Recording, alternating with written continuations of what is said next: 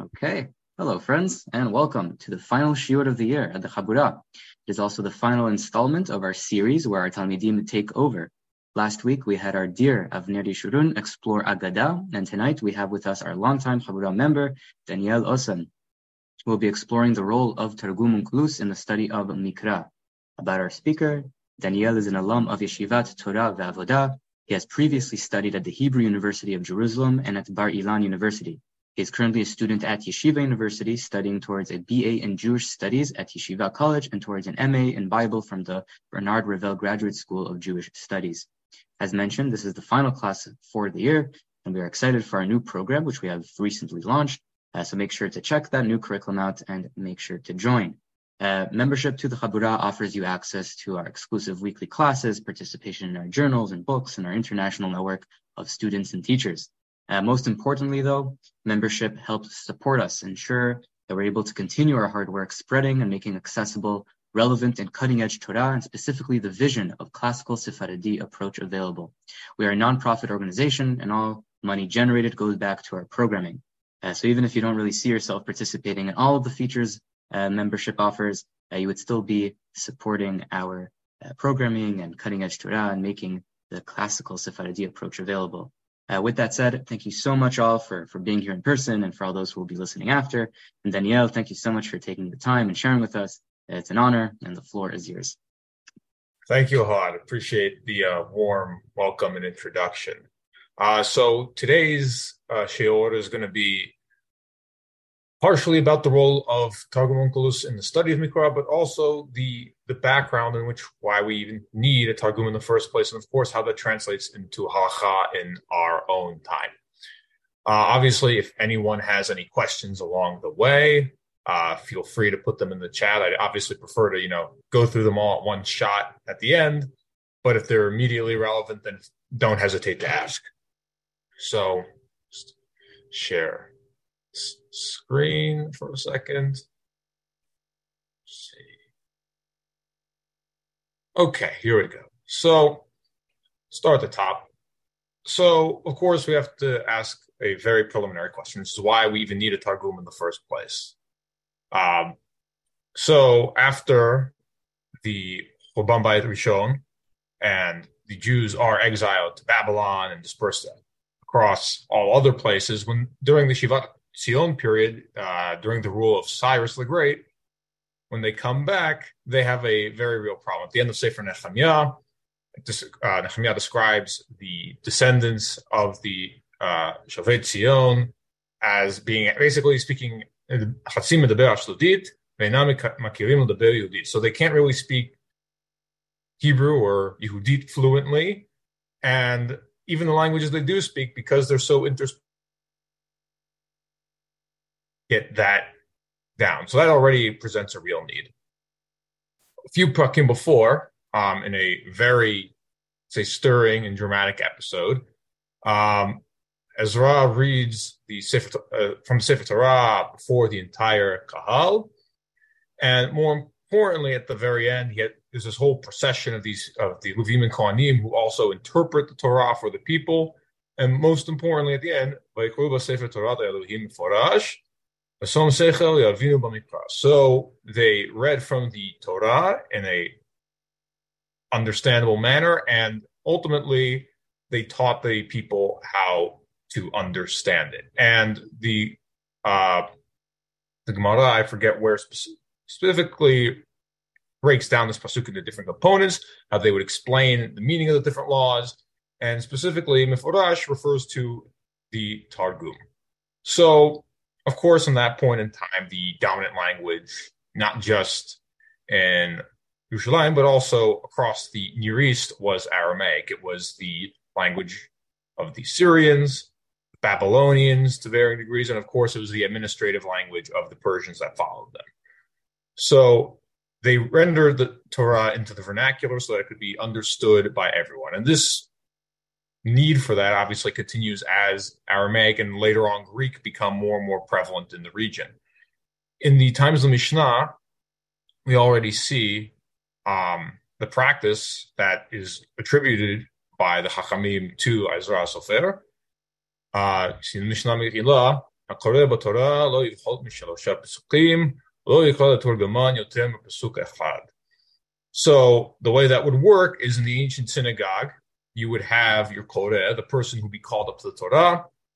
The Koreh would recite, uh, um, just for simplicity's sake, by the Be'er Moshe Lemor. And then the Turgaman would read back to the Kahal, um, Adonai Moshe right? Back and forth, one verse Hebrew, one verse Aramaic, because at that point there were no fluent biblical Hebrew speakers walking around. Uh, you're already a solid 500, 600 years removed from the tail end of the biblical period. So that need obviously arises. And not only that, you have to deal with another problem, which is, of course, the Second Temple period is rife with lots of Jewish sectarianism. You have all these different groups of all sorts of unusual uh, beliefs. Obviously, the Dead Sea sect is the most famous of them. All the materials we found at Qumran that shed light on the, shall we say, the wide range of beliefs that existed amongst Jews of the late Second Temple period. So, of course, it's one thing to have a Turgaman, but how do you, you know, have a proper translation or what makes a translation good? So, in the Gemara, there are two, one in the Bavli, one in the Yerushalmi. You have two separate, but obviously very closely linked accounts, which deal with how we end up with this uh, thing that we call Targum Onkelos in our day. So Bavli and Megillah, Amar Rabbi Yirmiyah, Itmar Rabbi Chaya Barabba, Targum Shel Torah, Onkelos Hager Amaro, Mipi Rabbi Eliezer, Rabbi Yoshua. So, according to the Gemara, uh, specifically Rabbi Chaya Bar Abba, uh, Targum of the Torah was presented by Uncle Sagir for Rabbi Eliezer Rabbi Shua the Tanaim. The Yerushalmi gives a slightly different account. Rabbi Yirmiyah V'Shem Rabbi Chaya Barba. Don't worry about the names being slightly different. That happens all the time in the Yerushalmi and the Bavli. Uh, you know, El Azar becomes Lazar and and so forth. Uh, תרגם אקילס הגר תורה לפני רבי אליעזר ולפני רבי יהושע וקידסו אותו יפיתית מבני אדם. So Akilas Hager translated the Torah in front of Rabbi Eliezer Yeshua, and they praised him for his efforts, calling him, you know, the most beautiful of mankind. So obviously, you're forced to confront how do we have two very clearly similar uh, statements between the two Talmudim? One, which is attributes the Targum to Akilas Hager, and the other to Onkelos Hager.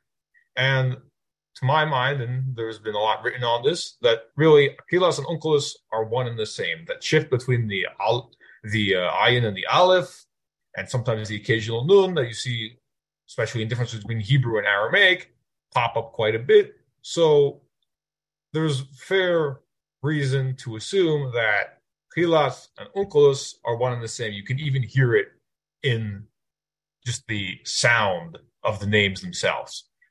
Um, for our for all intents and purposes, the the targum we're going to be dealing with is it doesn't matter per se whether the fellow's name is Aquilas or Onkelos because they are one and the same.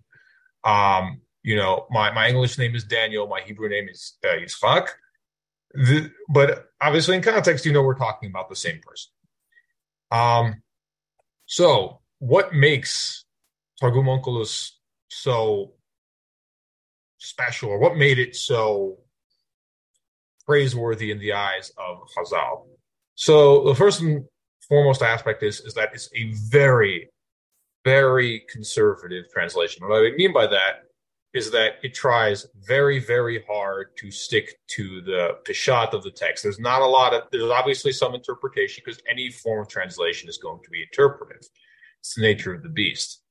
But Onkelos strives very, very hard to maintain and retain the plain sense of what he's working with. So let's start with a example that's familiar to all of us in the beginning of Bereshit when uh, God creates humanity. Etc., etc.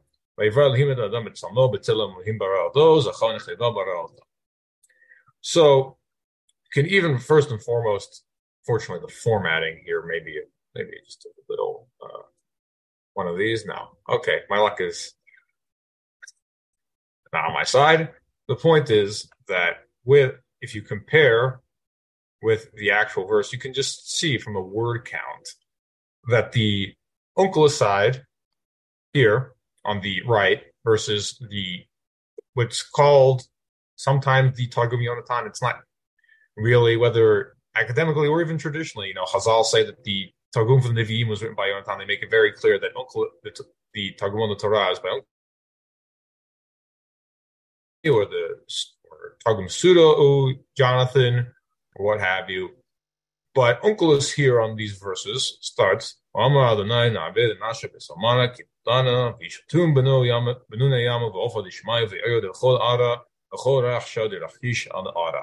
So, in other words, Onkelos makes one ever so tiny change in the first pasuk, which is he instead of saying Elohim, he says uses Shem. Fine, and so forth.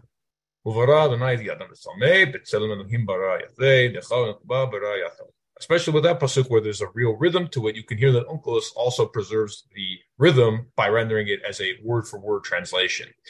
On the other hand, um, and just to clarify, the Targum Yerushalmi is a, one of the written sources we have, but obviously, you know, everyone who is fluent enough between the two languages could was more than capable of presenting their own Targum interpretation in public.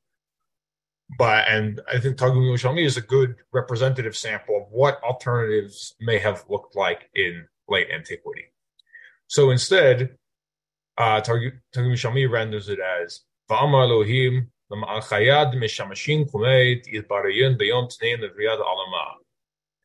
Already, right off the bat, huge difference. And it addresses a real problem that, you know, many Mefarshim have struggled with, which is why is it Naaseh Adam B'Tsamenu Kidmuthenu and not said Adam B'Tsami Kidmuthi or something along those lines? Why is it in the uh, first person plural?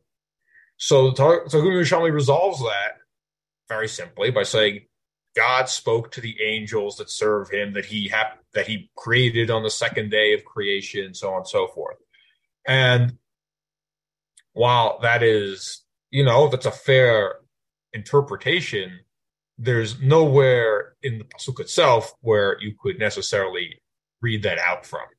And similarly, as it gets even more dramatic, the difference is more dramatic for the following pasuk, where it says that God brought uh, create, uh, created uh, man in his image. Um, and it goes on to say that he created him with uh, 248 uh, Ivarim, uh, his appendages or limbs, um, and with Mea Vishitin Gidin with 365 ligaments.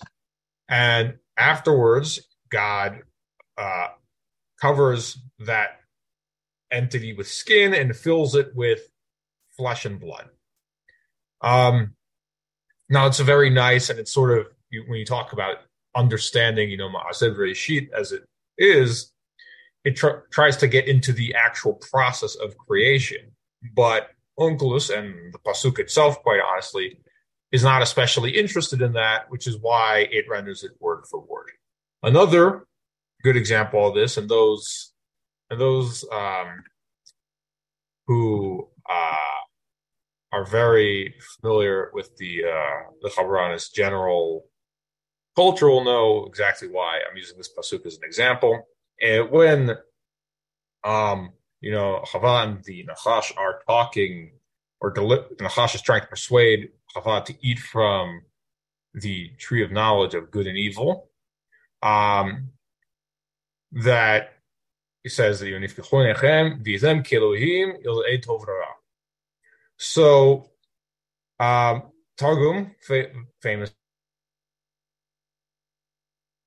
of course, could lead to all sorts of confusion. It's and it uh, because you know, and obviously in modern academia, people are are more inclined to read that as oh, that it is you know a story of how you know by eating from the fruit that they will be, gain the same abilities essentially as God or become divine entities, whereas Onkelos renders it as Rav i.e., political rulers or powers um, or people who have the capacity to wield authority and violence. And similarly, the uh, the uh, pseudo Jonathan also renders it similarly, but with one slight caveat.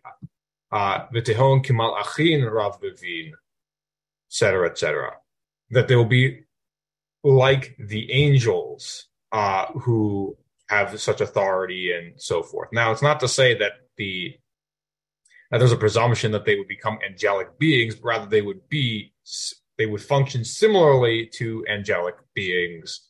Um, but of course, with the Targum Onkelos, that confusion is entirely cut out. And similarly, uh, same here with the in uh, Bereshit Vav, right before the Mabul, by uh, Elohim benot Adam.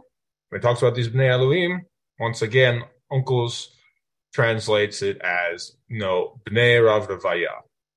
And this particular point is, of course, uh, essential in the kind of polemics that exist in late antiquity, where you have groups that do talk about weird scenarios get very obsessed with angels and demons and their influence in the world. Uh, for those of you who are more familiar with the with the Apocrypha, uh, the Book of Enoch, right, deals with Hanoch and his uh, ascent into heaven and all the and all the various angels and how angels would, you know, would involve themselves here and how humans can involve themselves there. And for that reason, in Bereshit Rabbah,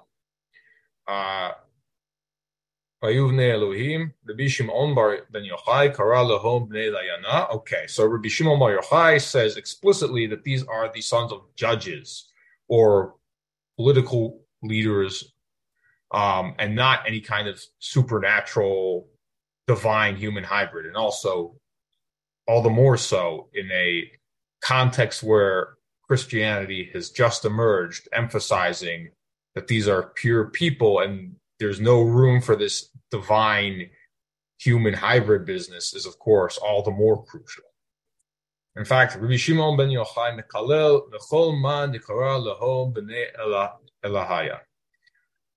So Rabbi Shimon Yochai curses anyone who would call them ibnei elahaya, who would call them the sons of God or the sons of divine beings for that reason.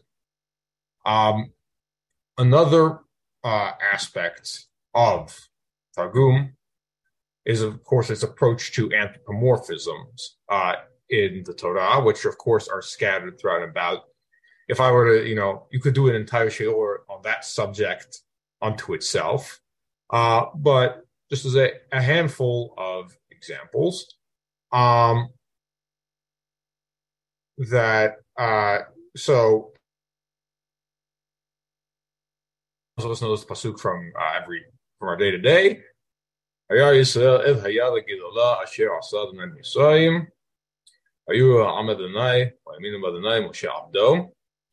That right after Kriyat uh, Yamsuf, Israel see question mark of God that God did in Egypt, and they fear God and they believe in God and His servant Moshe. And once again, Onkelos shies away from that because obviously saying that uh, Israel saw the hand of God um, raises a lot of uh, problematic questions very quickly. So instead, for for the public, it becomes that it becomes the strength or the power of of God, or the the great strength and power of God that He uh, did in Egypt. And more importantly, uh, even generally, where it says, where Torah will say the phrase Et Hashem, it will remember, Onkelos prefers the Min Kadam Hashem, that is before God, that rather that God being a direct object of a verb, that there is a degree of separation, that we are before God and not, they weren't fearing God directly, but they were afraid before God. The semantics are a little ticky tacky, but that is, uh, but at the same time, that the difference between us being able to do something directly with God versus from being maintaining that uh, relational humility that we are simply before God and that God is not something we interact with directly as a substance or anything like that is also part of the running motif. A very important example, and one that, of course, comes up a lot in terms of the anthropomorphism debate in the Torah, is in Shemot Kafdalid, where it describes very explicitly uh, by Ued Elohe Yisrael,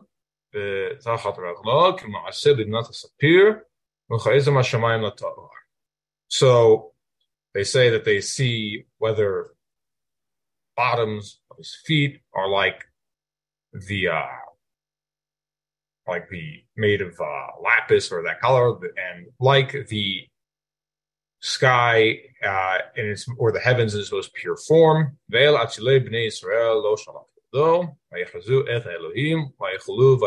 and even, and you know they see this right. There's a recurring notion that if you see God, you die. So to the uh, princes or the leaders of Bnei Israel, nothing happens, and specifically says et Elohim, and then they rejoice. So of course this is a tremendous interpretive problem, especially if you are of the the camp that correctly believes that God does not have a physical form.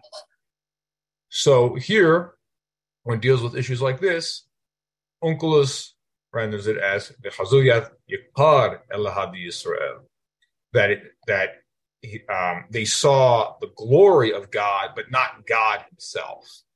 Um, and similarly, that they rather than Tachat Raglav, it becomes the bottom of his throne, i.e., uh, not so much his physical a physical feet as as it is a um, the image of the divine throne, which you see in the Nevi'im and Yeshayahu and Yecheskel.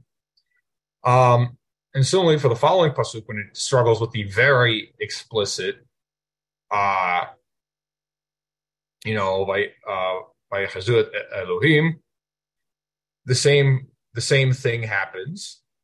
Um, and furthermore, that it's not just that they they see his glory, but as a result of it, they um, they sacrifice korbanot, and they rejoice over the fact that those korbanot are accepted as if they were eating and drinking before God.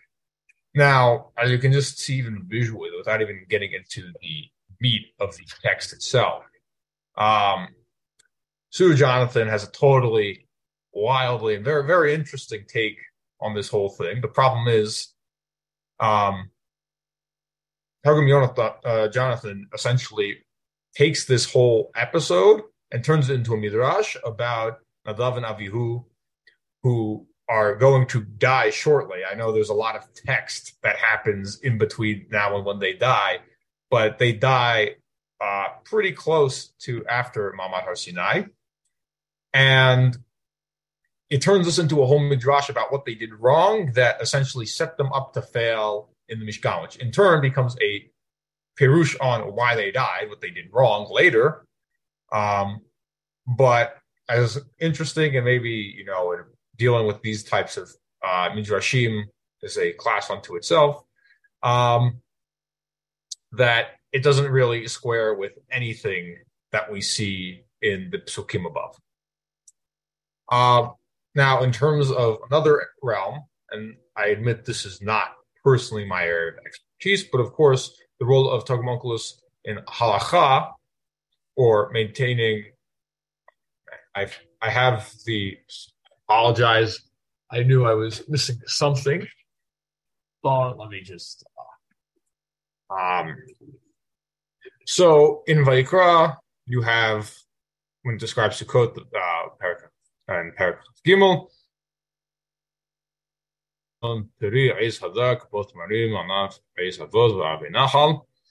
So, of course, the question very quickly is what are any of those things? Some of them are more self explanatory, like Kapot Marim, Anaf Eisavot, Nachal, but what is Pri is Hadar. So, uh, Onkelos is there, and I, I apologize. Uh, bear with me for a brief, brief moment. Um, so specifically, Onkelos is there uh, describes Priya Sadar, which can mean, in theory, anything. Was it was it the the fruit of a nice tree, the a fruit of uh, fruit from a tree, the fruit itself is is beautiful, whatever the question is. But Onkelos is very uh, open and shut, simply says, consistent with the rabbinic interpretation, that Priya Lana Ethrovin, that it is an, that is you're taking an ethrog. Um, and of course, there are a litany of other examples of this uh, throughout the Torah. Um, there, but for our sake, just to for time and also freely admit that my expertise is in slightly different aspects of this.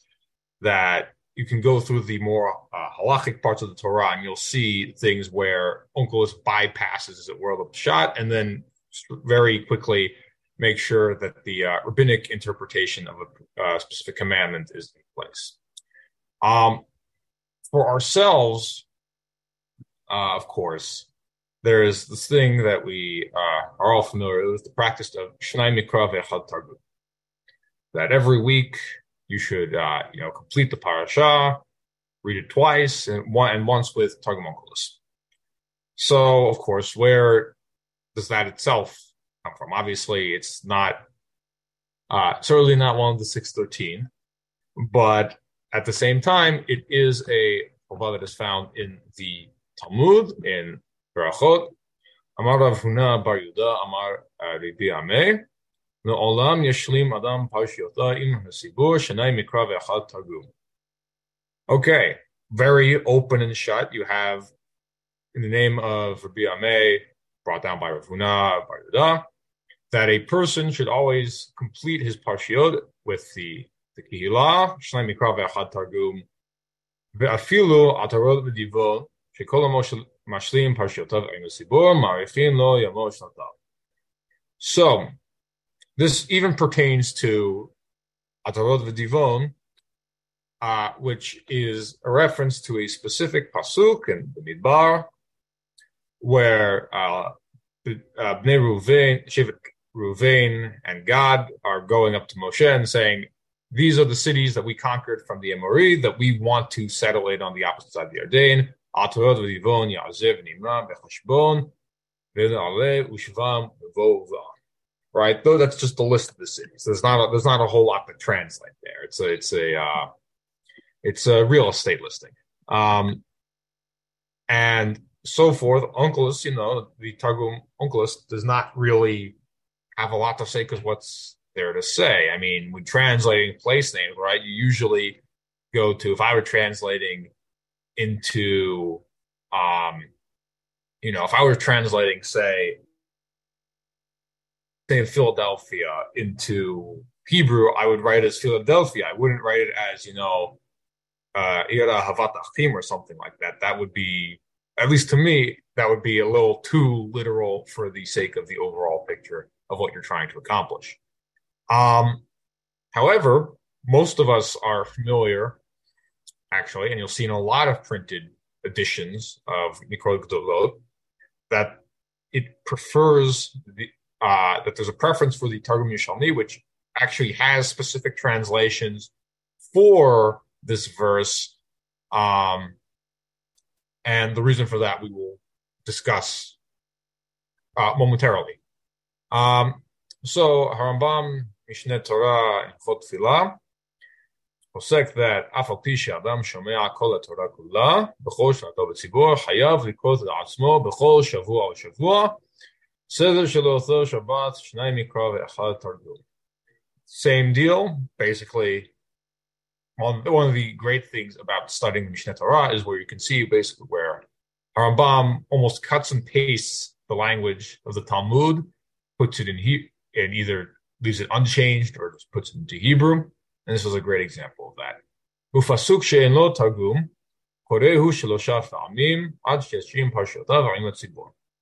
And a pasuk that doesn't have a targum, such as Atarot v'Divon, you read three times until you complete the parsha with the uh, with the sibur. Now, of course, fighting over whether are you technically reading it three times or you're reading it once, uh, once still in the targum is not really so important. If you want to break your head over that, that's fine, but that's not really central to the issue at hand. That really, at the end of the day, if there's something that there's no targum, you read three times. So just to clarify, that's not even limited specifically to this verse, where there are things like Birkat Kohanim, which technically don't have a targum, or other portions of the Torah. There's a list that appears in Masechet Megillah that we don't, uh, even though there might be a targum for them, that you don't necessarily recite in public. Um, but that is a uh, entirely separate question. So Tur Orach Chaim, uh, once again brings same halacha, but almost quite, uh, almost exactly copies paste the Gemara uh, with a slightly different girsa. But be that as it may, uh, the real change is what uh, where you see uh, in the latter half of the first uh, se'if, and same too in the second. So similar to Harambam, or I guess before Harambam, uh, she writes that you know even though if there's a pasuk that doesn't have a targum, um, you read it three times. Um, however, there are those who take a different approach, namely Rabbi Tam. Uh, so, since there are Sfarim, Shekatu Bahem Targum Yerushalmi, ונקט עטרות ודיבון afal על פי שאין צריכים כל כך תרגום, ולפי זה ראובן and so on and so forth. So for certain things where there's no actual direct translation, or that the Yerushalmi has a different interpretation of these, but at the same time writes that we are accustomed to uh, be mahmir in accordance with the view of Rashi. And the, and the real uh, game changer um, is here, where he writes, "Im lamad parasha בפרשי חשיב כמו תרגום שאין כוונת התרגום אלא שיבין העניין And if someone studies with uh, Rashi's commentary, it is thought of as though it is the Targum itself, as the intent of the Targum is that you should understand what you are reading. And if you read in any other language, uh, then you have not fulfilled your obligation. And Moran, of course, later in Shulchan Aruch, you know, writes similarly, Im Lamad parasha b'Firush Rashi, Hashiv Kumo Targum, Vireh Shamayim Targum, Firush Rashi. And here we have an interesting development where the later Poskim attribute the commentary of Rashi as having the same exact status functionally as that of the Targum. Now, this to me is, you know, a classic divide that you see in a lot with uh, practices or halachot that might not be as narrowly applicable in our times, but it's a question of whether it's the form of the halacha, i.e., using Targum Onkelos uh, specifically, or whether it is about the function, which is to understand uh, what you are reading. So the incorporation of Rashi, which became and still is the most widespread commentary on the Torah that there ever has been, really, in Jewish circles at least, um, that it's not surprising that people would say that you can adopt it as such because that is the prism through which people would study uh, Torah. That being said, and this is, of course, this is my opinion. Obviously, you know, like most other people here, I grew up. Uh, you know, the Humashim I used when I was in elementary school were just had basically the text of the Torah and Rashi on the bottom. This is not a knock on him, but I don't think that functionally they are one and the same.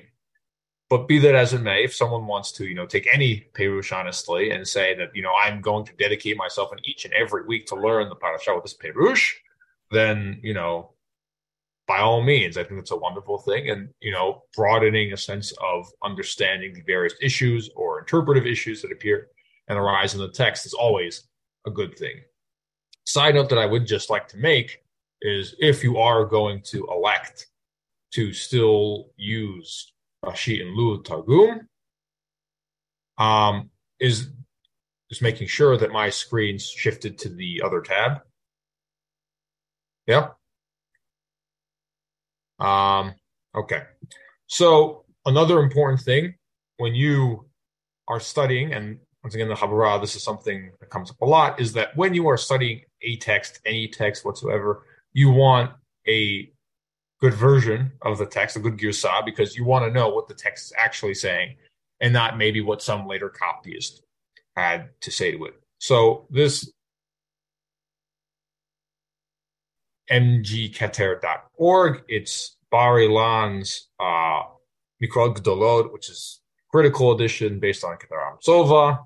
And also all the Perushim have been, you know, edited in accordance with various manuscripts and that, of course, can have dramatic ramifications for how we understand or taught certain things. So in Perek Chaf Zayin,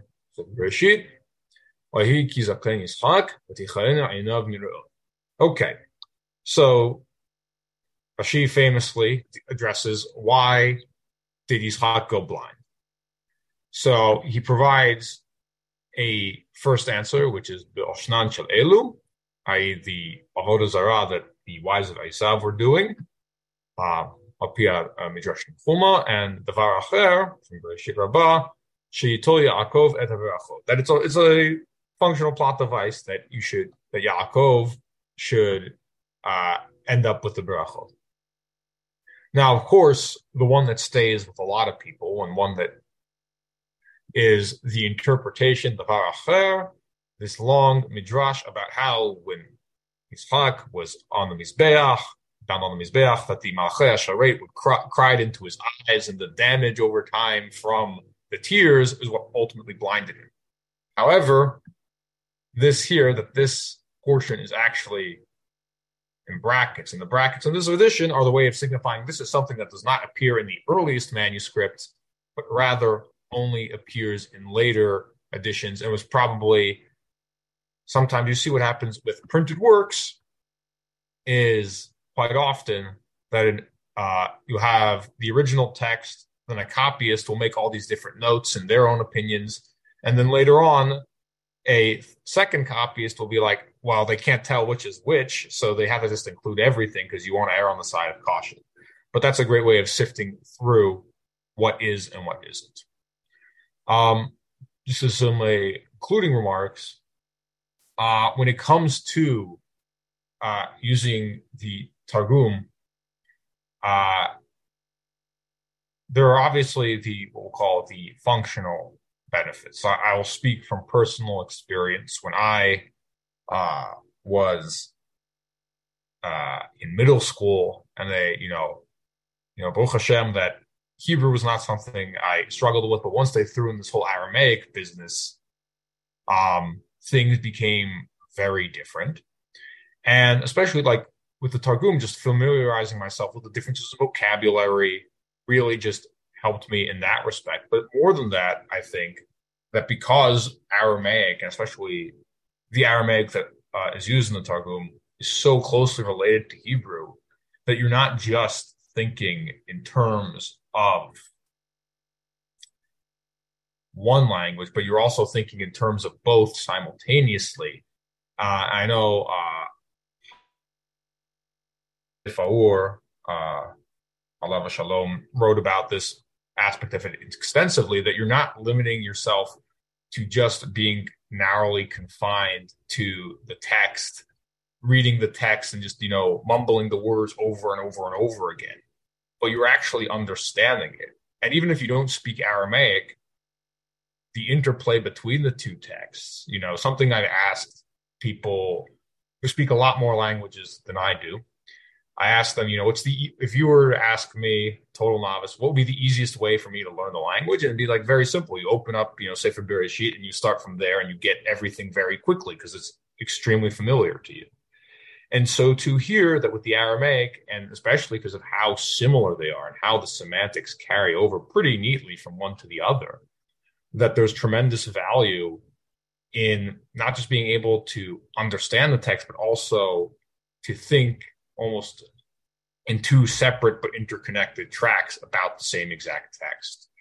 Uh, obviously, the recitation of the Targum uh, in public is something that has, with a handful of exceptions, primarily Jews of Yemen. From as my memory serves, there are some Kurdish communities that pre- preserve the practice of uh, reciting the Targum in public.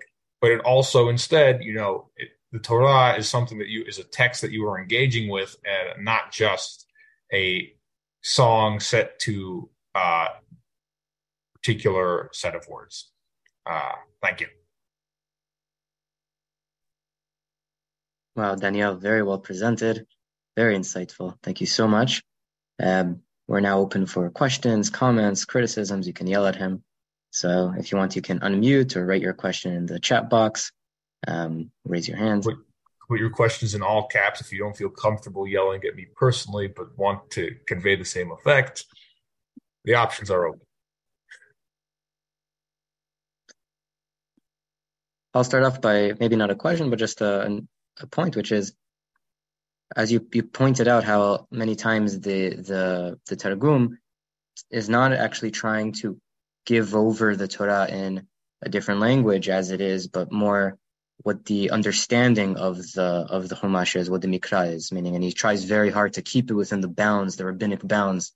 Um, so there's almost an assumption that the audience is someone who is not going to study on his own, meaning he needs to sort of be handed that handed that over. Like the Torah, meaning the Torah wrote it certain things in misleading ways, meaning that's how it clearly wanted to present it. It could have done a much much better job. Um, so, so when the Targum comes and does, so the it's the assumption is is that the audience is not going to do their own study.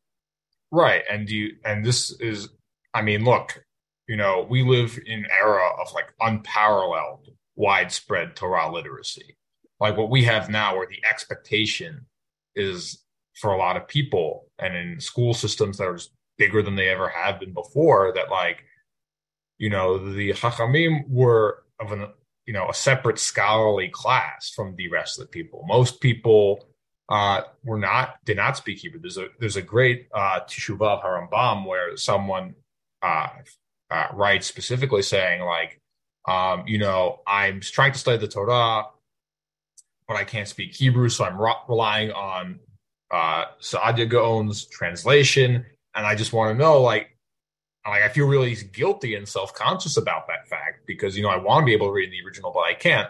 But ultimately, you know, Rambam writes is that it's not about specific form; it's about the fact that you are understanding what the text says, and that you'd much rather be able to understand what the text says than to be able to read it for the sake of being able to read it in a performative way. Um, in terms of just other things, I will I will note that there are times where Uncle where the, the Targum uh, deviates wildly from the Peshat, such famously in more prophetic se- sections, so like the end of Bereshit with Yaakov's Berachot is one example, or more famously in Ha'azinu.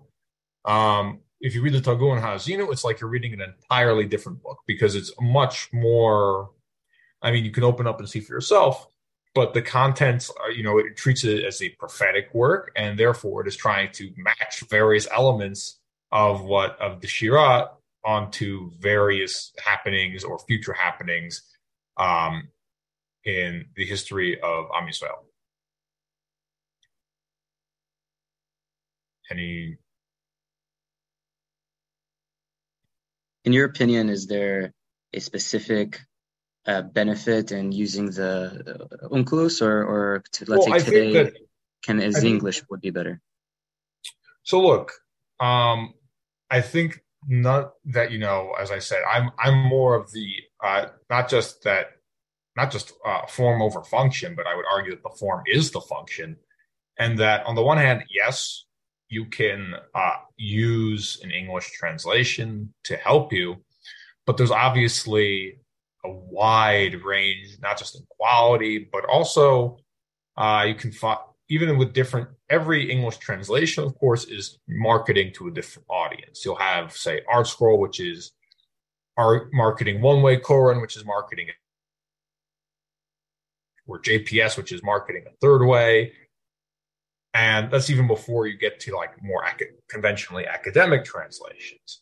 So while those are good tools, I think it is also important to really read the Torah as Chazal understood it, which is, you know, a lot of time, for example, um, ArtScroll sometimes will, and this is not a knock on them. They are very, they're very open, by the way, for all the criticisms of Art Scroll's translations. They are very open about their methodologies, um, but they'll say, "Oh, we you know, generally, and when ambiguity arises, we try and see if you know Rashi fits the best with the text, and then we'll translate according to Rashi if that's the case. Um, but of course, that means you're reading, in a sense, you're reading Rashi's commentary on the Torah just repackaged in different words or in a different language. So if you can work with the Aramaic 100%, um, that, you know, in every English, I have obviously I don't think there's such a thing as a perfect translation, and I don't think I ever expect to see one. But you know, some are better than others. But obviously, different people are looking for different things. Um, yeah, that's. Are there any other questions? Anyone else? Okay. So I think we'll close it with that.